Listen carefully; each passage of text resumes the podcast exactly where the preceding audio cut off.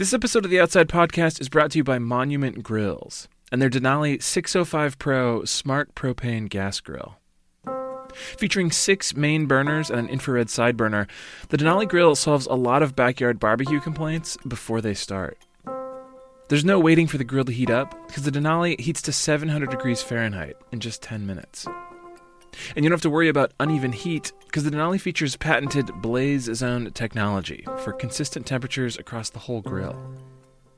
It also has a clear viewing lid, so you don't have to keep opening and shutting it, and Bluetooth app control for cooking without interrupting your conversation.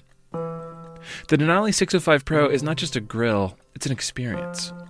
A juicy, delicious, perfectly seared, medium-rare experience. Upgrade your backyard game with the Denali six oh five Pro at monument grills dot com. And don't miss out on forty-five dollars off with the code outside forty-five.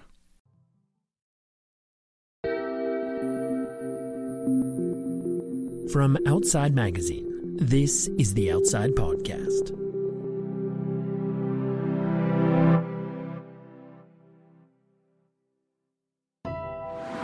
Here, you are never alone. You are totally alone, but you are never alone, because this is very solitary uh, experience. This is totally solitary. It's true that sometimes you talk to other runners, but that's minutes.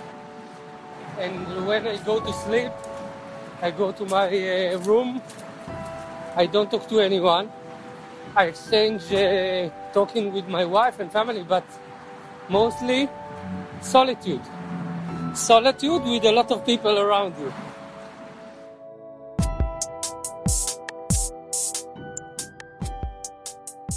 It's officially spring, that most energizing season. For outdoor endurance athletes, this is when training ramps up. Runs and rides get faster and longer. People really start going for it. This is Michael Roberts. I've been an outside for a couple decades now, and I can tell you that pretty much every year, my colleagues and I talk about the fact that amateur competitors just keep going harder. Remember when running a marathon seemed like a big deal? For some of us, it still is. But more and more athletes are entering ultra-distance events. Ironmans have turned into double and triple Ironmans. There are races that have people ascending the vertical equivalent of Mount Everest twice. Whatever you might imagine as the most absurd challenge possible, people are out there doing it. Why? Well, talk to anyone who takes on a contest like this, and they'll tell you it transforms them. Which brings us to today's episode, a replay from our Sweat Science series from a few years ago.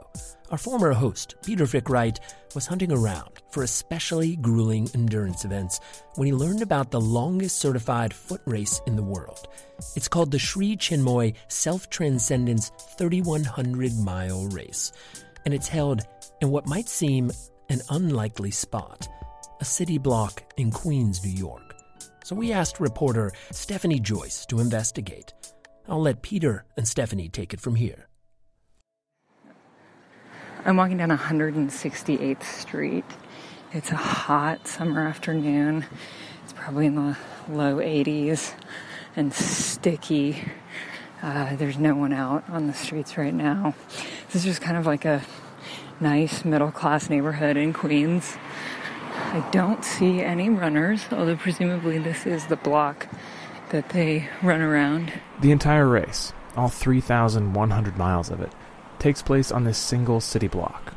Runners have to do a minimum of sixty miles a day, a little less than two marathons, in order to finish the race within the fifty-two day window. That means circling the block at least one hundred nine times every twenty-four hours. But the fastest runners do even more laps. Kobi Orin was on number one hundred eleven one evening when I caught up with him. He slowed down to a speed walk while we talked. You know, the irony here, that you run all day, yeah. You go home, you go to sleep, but when you rest, what are you dreaming of? Running. Here. Hello. Hey, Kobi. So I run all day, and then I go to sleep. And you dream of running. Here. Ah, oh, that's funny. No, that's uh, tragic. The race started as a way of paying tribute to the meditation guru Sri Chinmoy, whose philosophy of self-actualization revolved around pushing the perceived limits of human capacity. He died in two thousand seven, but his followers have continued staging this invite-only race every year. This was Kobi's first year running the race. He's Israeli, and at forty-six, he was one of the younger competitors. In his day job, he works as a clinical psychologist in Haifa. He's maybe five foot nine, bald, and favors brightly colored running clothes. He gives off the vibe of a rubber band stretched tight. How many laps are you trying to do today? I, I will do, I'm supposed to do one eighteen, uh, but I never can do exactly what I'm supposed, so I will do one nineteen. Kobi has been running ultras for ten years. His first was a fifty-miler in two thousand eight. Then he ran a one hundred-miler, and then two hundred, and then three hundred, until eventually he worked his way up to running a race that was however far you could run in ten days, that was put on by Sri Chinmoy's followers in twenty sixteen. Kobi won that race by running seven hundred fifty-five miles. And after that, Sri Chinmoy's disciples extended an invitation for the three thousand one hundred mile race. But initially, Kobi said no. His youngest son was only four years old, too little for him to leave for two months. He said he would come when his son was six. Uh, so uh, they gave me a rain check. They told me, okay, come in two thousand eighteen. Uh, we have a space for you, but it's important that you will do a big race on cement. Most of Kobi's previous races had been on trails, and they wanted to make sure that his body was really ready for the punishing impact of running thousands of miles on a Queen City sidewalk. So in the summer of twenty seventeen, Kobi ran a thousand-mile race in South Africa, on a paved golf course. He told me that an attacking peacock was the most interesting thing that happened to him the whole time. When his body recovered from that race, he began training for the self-transcendence race. That meant spending months doing as much as five hours of training a day. But it didn't actually involve much long-distance running. He was more interested in training his mind to suffer. And it took me here to understand that the longer the the mileage, the, that I enjoy more the run. When I train myself, I do the opposite.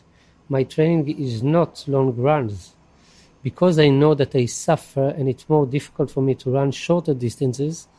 All of my training sessions are short. I take the, the most difficult things and I do it. I could have gone for a run of fourteen hours.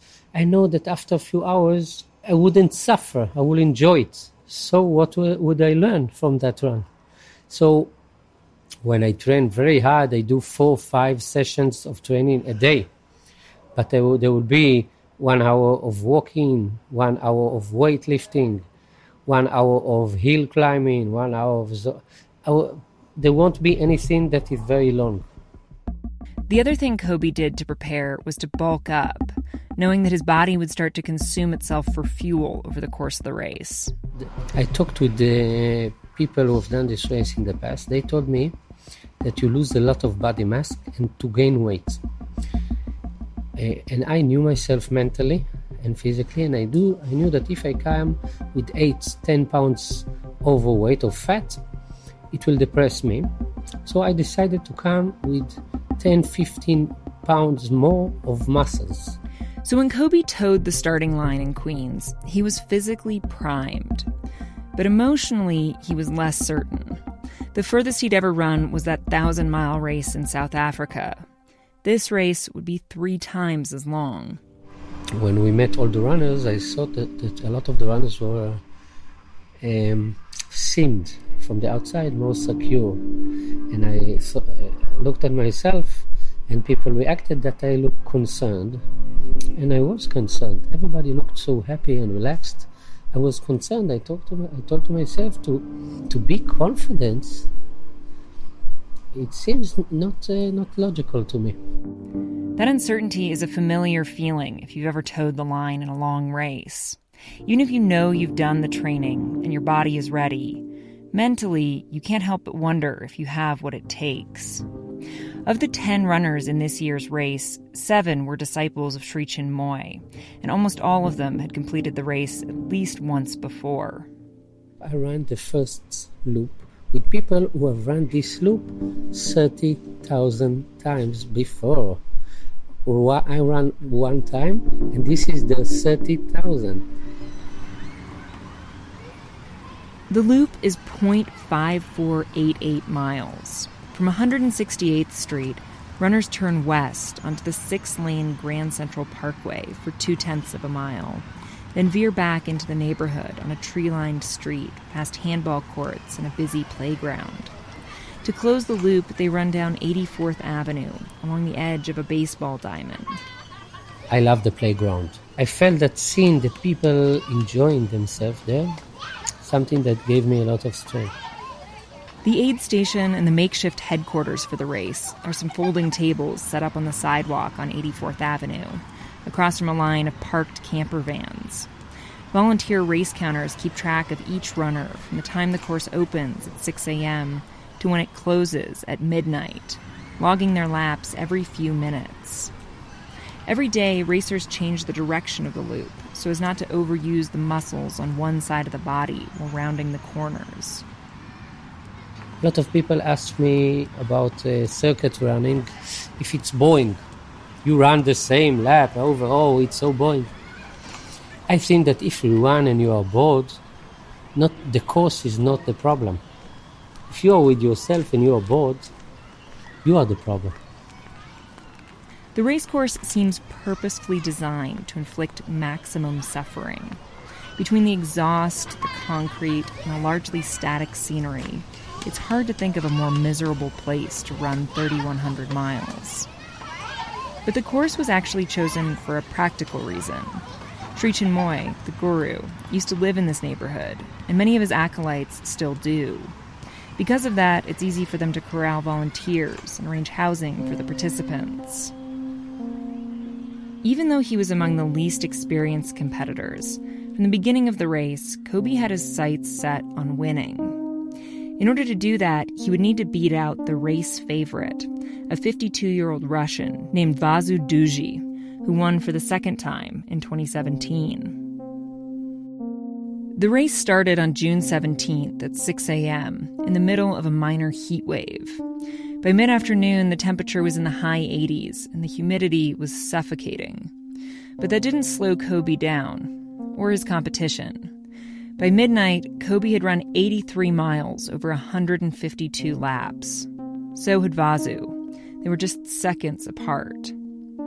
For the next few days, Vasu and Kobi traded leads of just a few laps, with each of them averaging at least seventy miles a day.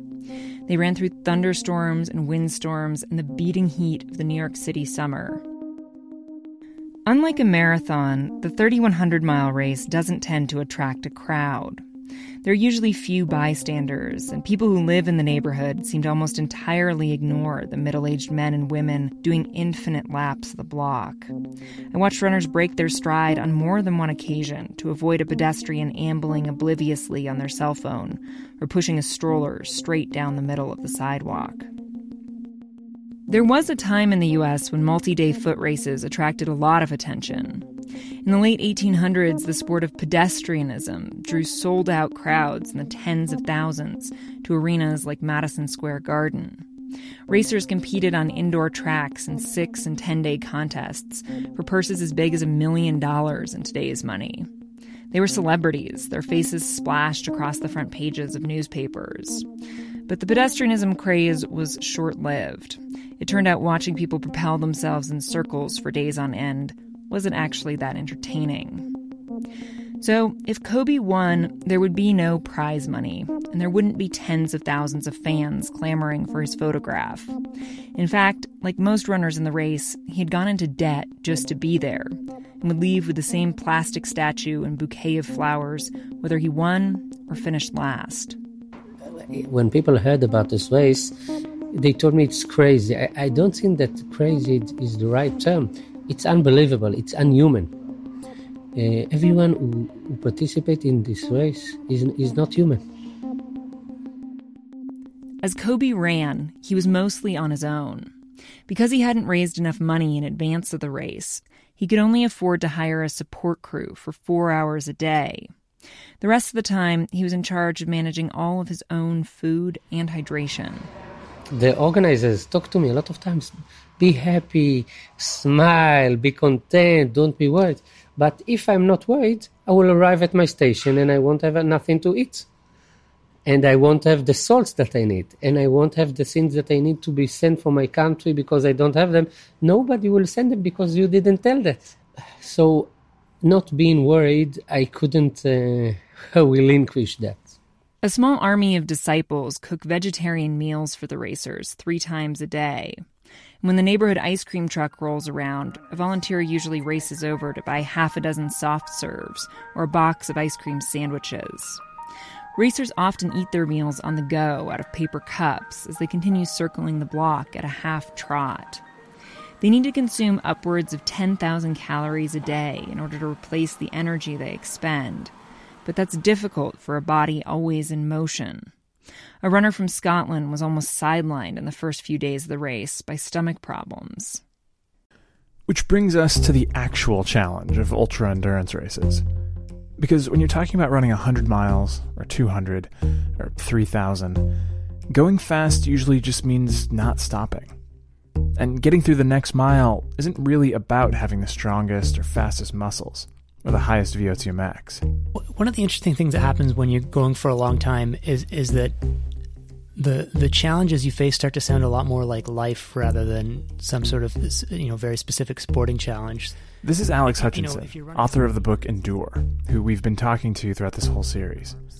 And what Alex is saying is that in short races, it's all about perfect form and squeezing every ounce of power out of your muscles. But keep increasing the distance of the race, and it becomes less about the muscles and more about your mental state. And so the point here is that as you get to these really long races, it's no longer about what your muscles are capable of. It, it's what your brain is willing to ask your muscles to do. You're no longer talking about some sort of singular absolute limit of endurance. You're talking about how well the body and, of course, the mind can hold together under like fifty different stresses of trying to, like, are you able to get nutrition in? Are you able to find things that you can handle eating in that quantity while you're exercising? Can you keep it down? Are you digesting it? Uh, is your stomach working? Are your legs, you know, are you getting blisters? Are you getting chafing? Are you getting sunstroke? Are you getting frostbite?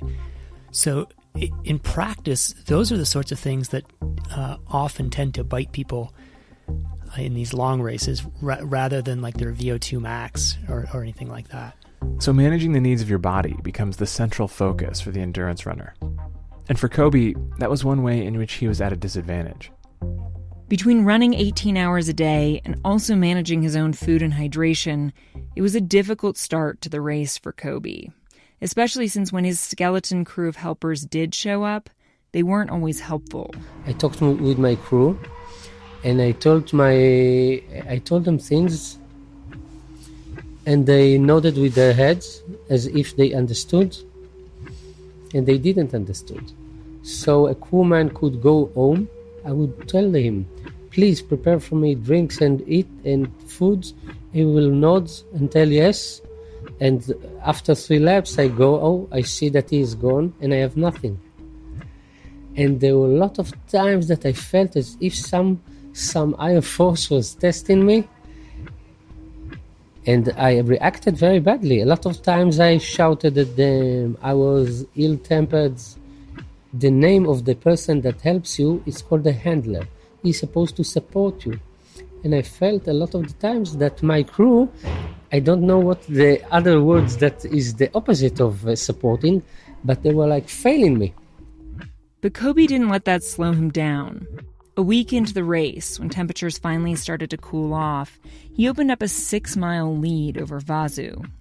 That same day, a rabbi from a local Jewish organization stopped by to see Kobi and drop off a care package of kosher food. And uh, it's something that made a good feeling. That my religion, they, they want to help me. I didn't know what to ask, and he didn't know what to bring. And he bought me wine. And I told my crew, there was a Brazilian girl, I told her, you can take the wine as a gift, or you, you throw it.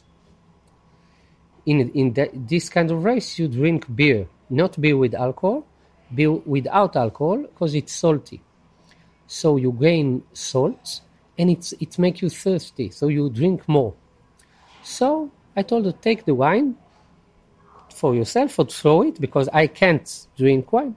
And she told me yes. And I go for some laps, and then she brings me two drinks. And I drink one of them. I thought it was beer. I drink one of them, and I tell myself, wow, this beer, I don't understand the, the taste of the beer. I drink one glass, and then at the second glass, I smell it better, and I tell myself, it smells like wine. And I tell her, did you take, give me wine? And she tell me, yes. I wanted to surprise you. I I I threw the the glass. I finished the loop, and then I threw the bottle to the trash, because I understood that, that I will get alcohol, which is uh, you can't run with alcohol.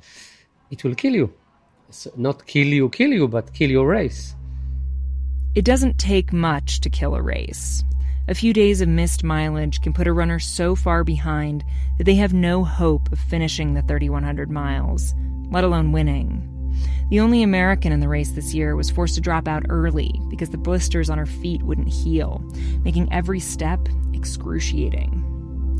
On day fourteen, Kobi passed the one thousand mile mark, beating his previous time by more than a day, even as temperatures climbed into the high nineties. He was still in the lead, but Vasu was right behind him, and Kobi was struggling. The way you cope with pain in this race is crucial, because you will have pain. There is no going around it. Uh, you, you need to know that you can live with pain. If you think that you will be pain-free here, it's, you are not going to last the second week. For Kobi, two weeks in, the most painful part of the day came at the end, after he finished running. The race organizers had put him up in a nearby house with roommates. I, I can only make the person who is listening to imagine what it's like to arrive at twelve o'clock at your apartment. You want to take a shower, put ice on the, your uh, joints, uh, arrange everything for tomorrow, and then you close the lights at twelve forty, and somebody is snoring, and you and you can't go to sleep.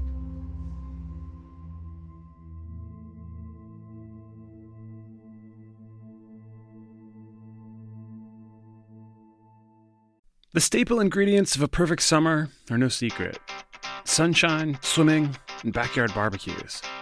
The rest of it is just dressing on the side. So for the best summer, you need the best grill. And it doesn't get any better than Monument Grills Denali six oh five Pro. A premium six-burner smart gas grill that brings modern convenience to an age-old tradition. Crafted with stainless steel for durability, an infrared burner for faster, even heating, Bluetooth temperature monitoring, and a lid that lets you see what's going on on your grill without changing the temperature inside. It's a grill that's both sizzle and steak. Whether you're a seasoned grill master or just starting out, it's sure to impress. Your friends will be amazed by the Denali six oh five Pro. Use code outside forty-five for an exclusive discount and enjoy fast, free shipping.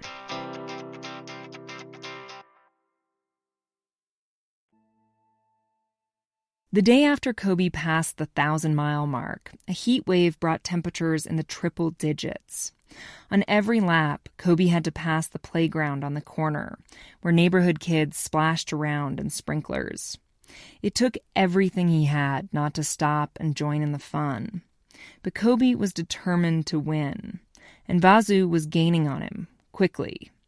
So instead of stopping, he just kept running, around and around the block. But as he ran, he found himself wondering, why was he running? Was it to win? What did winning even mean?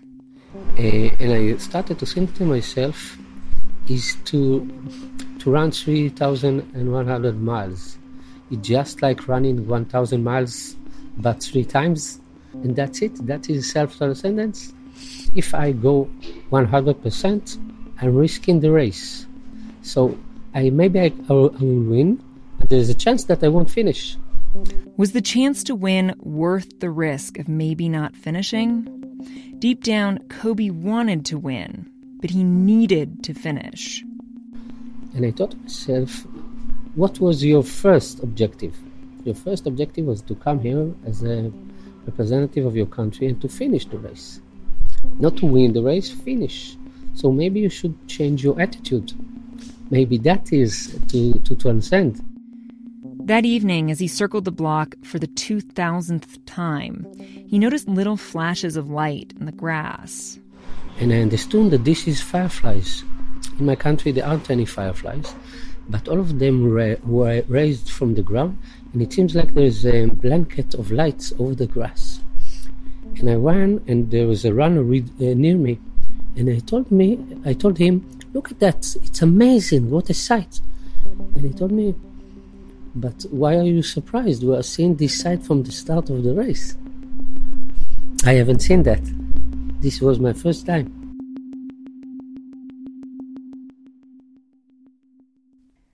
By the end of the day, Kobi had run sixty-four miles, but Vasu ran further, passing Kobi and finishing the day two laps ahead.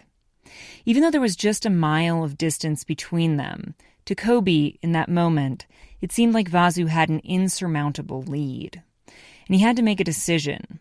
Would he keep pushing as hard as possible to try and catch up, but maybe not finish? Or could he live with not winning? Maybe, he thought, when you're running the most difficult race in the world against the two-time defending champion, winning was simply getting to the end of the race. Maybe that was what they meant by self-transcendence. I decided to not to push one hundred percent, but to reserve energy to seventy percent. That the main perspective is to try to finish the race.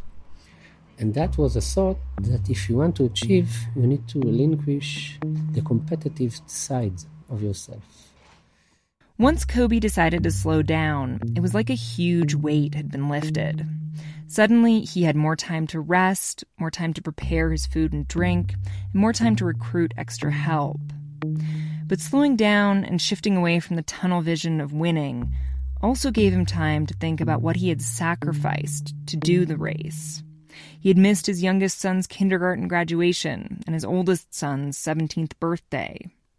The fact that he would never be able to relive those moments had been eating away at him from the beginning of the race, and it just got worse. Suddenly, Kobi was in a race against himself. I'm talking with them, but when I talk to them, I, I miss them more. It, it uh, doesn't relax me. The first thoughts that I have at the morning are of my family. And I'm going to see them, ah, two months from now, I'll see the family. Ah, that's relaxing. So uh, thinking of the family and talking to them didn't help me. You think in, in front, when you go for such a race, you think about what your body will go through. You can't imagine what will happen to you emotionally. And I felt from each day that passed, I felt a, a bigger hole, a longing for my family.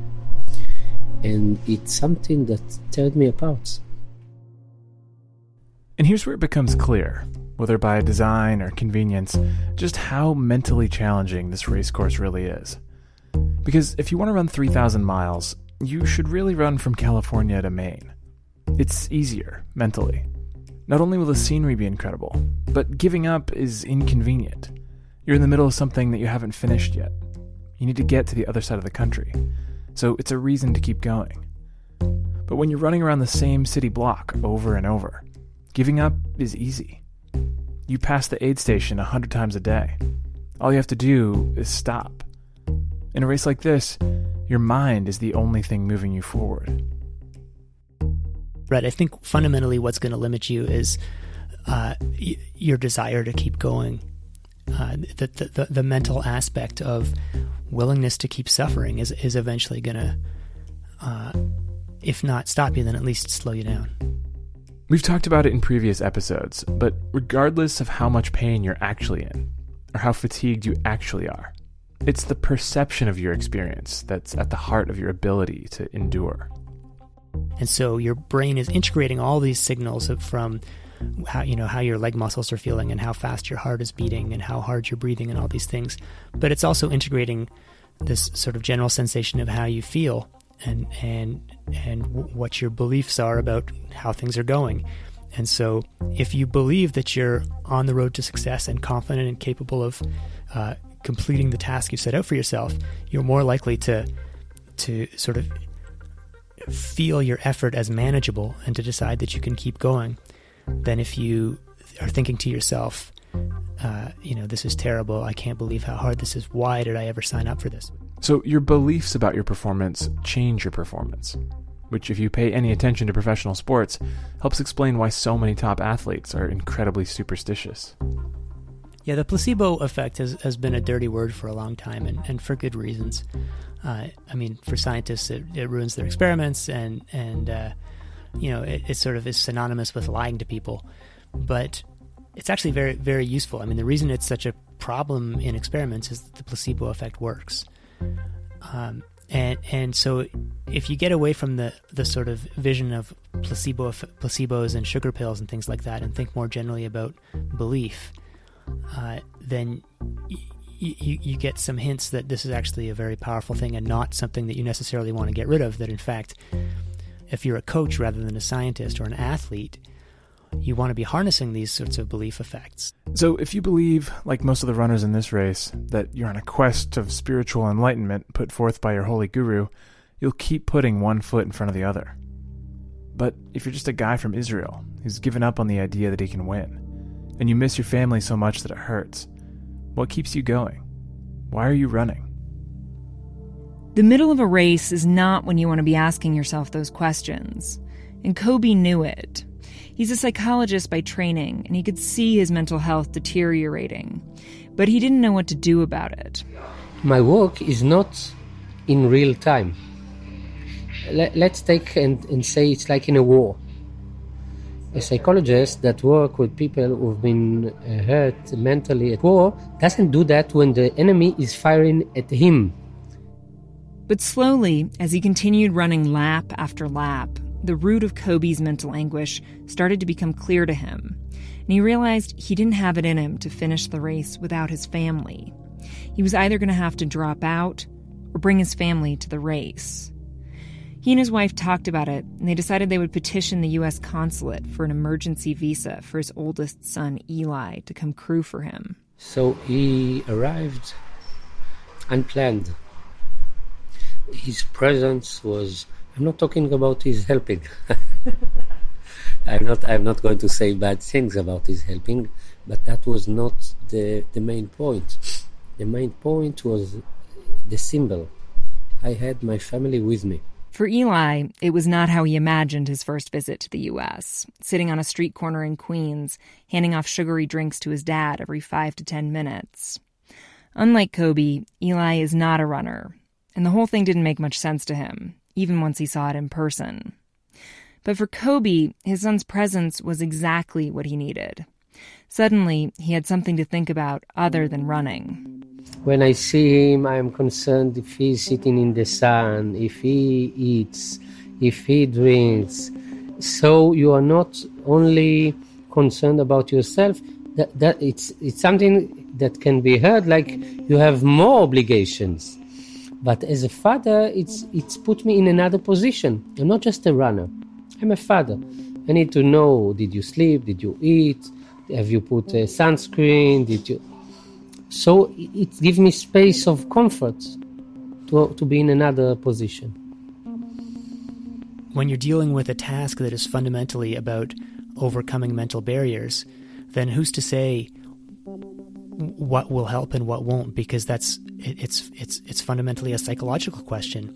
If it's about what will make you feel better, then the answer isn't isn't cut and dried, and it may be that someone who's in tune with their own intuitions will be able to to figure out what it is they need to do. Because of the way our brains protect us from our actual physical limits, endurance almost always comes down to a choice. Either keep going or stop. And there are lots of factors, but the people who can continually choose to keep going are the folks who have some deeper motivation, than being first or setting a record. There's something else to prove. I wanted to see if I can uh, manage to finish this race. I knew that only twenty-two years and only forty people have finished that race.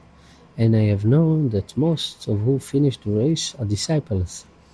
I know that they have different techniques to cope in with stress and with pain.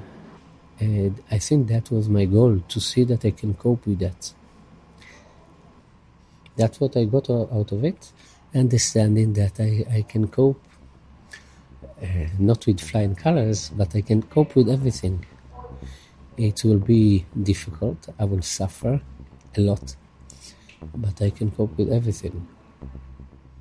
On Thursday, August second, day forty-six of the thirty-one hundred mile race, Kobi completed his five thousand six hundred forty-ninth lap, crossing the finish line to cheers and bell ringing from a few dozen bystanders. He didn't win. Vasu finished a full day before him. But Kobi did finish, becoming the first Israeli in the history of the race to do so. He sat cross-legged on the ground, tears welling up in his eyes, as a group of disciples sang to him, celebrating the end of the race. But then, after the crowd dispersed, Kobi turned his attention to the sprinklers in the playground that he had passed so many thousands of times. He wanted to take a chair and a beer over there and just sit in the water. But he also knew that thirty-one hundred miles is just seven miles shy of five thousand kilometers. And Kobi had decided, as he ran, that he wasn't just going to finish thirty-one hundred miles. He was going to make it to five thousand kilometers. Which is thirteen more laps. And I thought to myself, are you going to go now to the sprinklers or finish the job? And then I told myself, you need to, you've done only three thousand one hundred miles. You haven't finished the job. The job is five thousand. So having run two marathons every day for a month and a half, Kobi ran thirteen more laps, seven miles. At any point, he could have stopped, sat down in the water, and someone would have brought him a chair and a beer and called him a success. But on every lap, instead of stopping, he decided to keep going.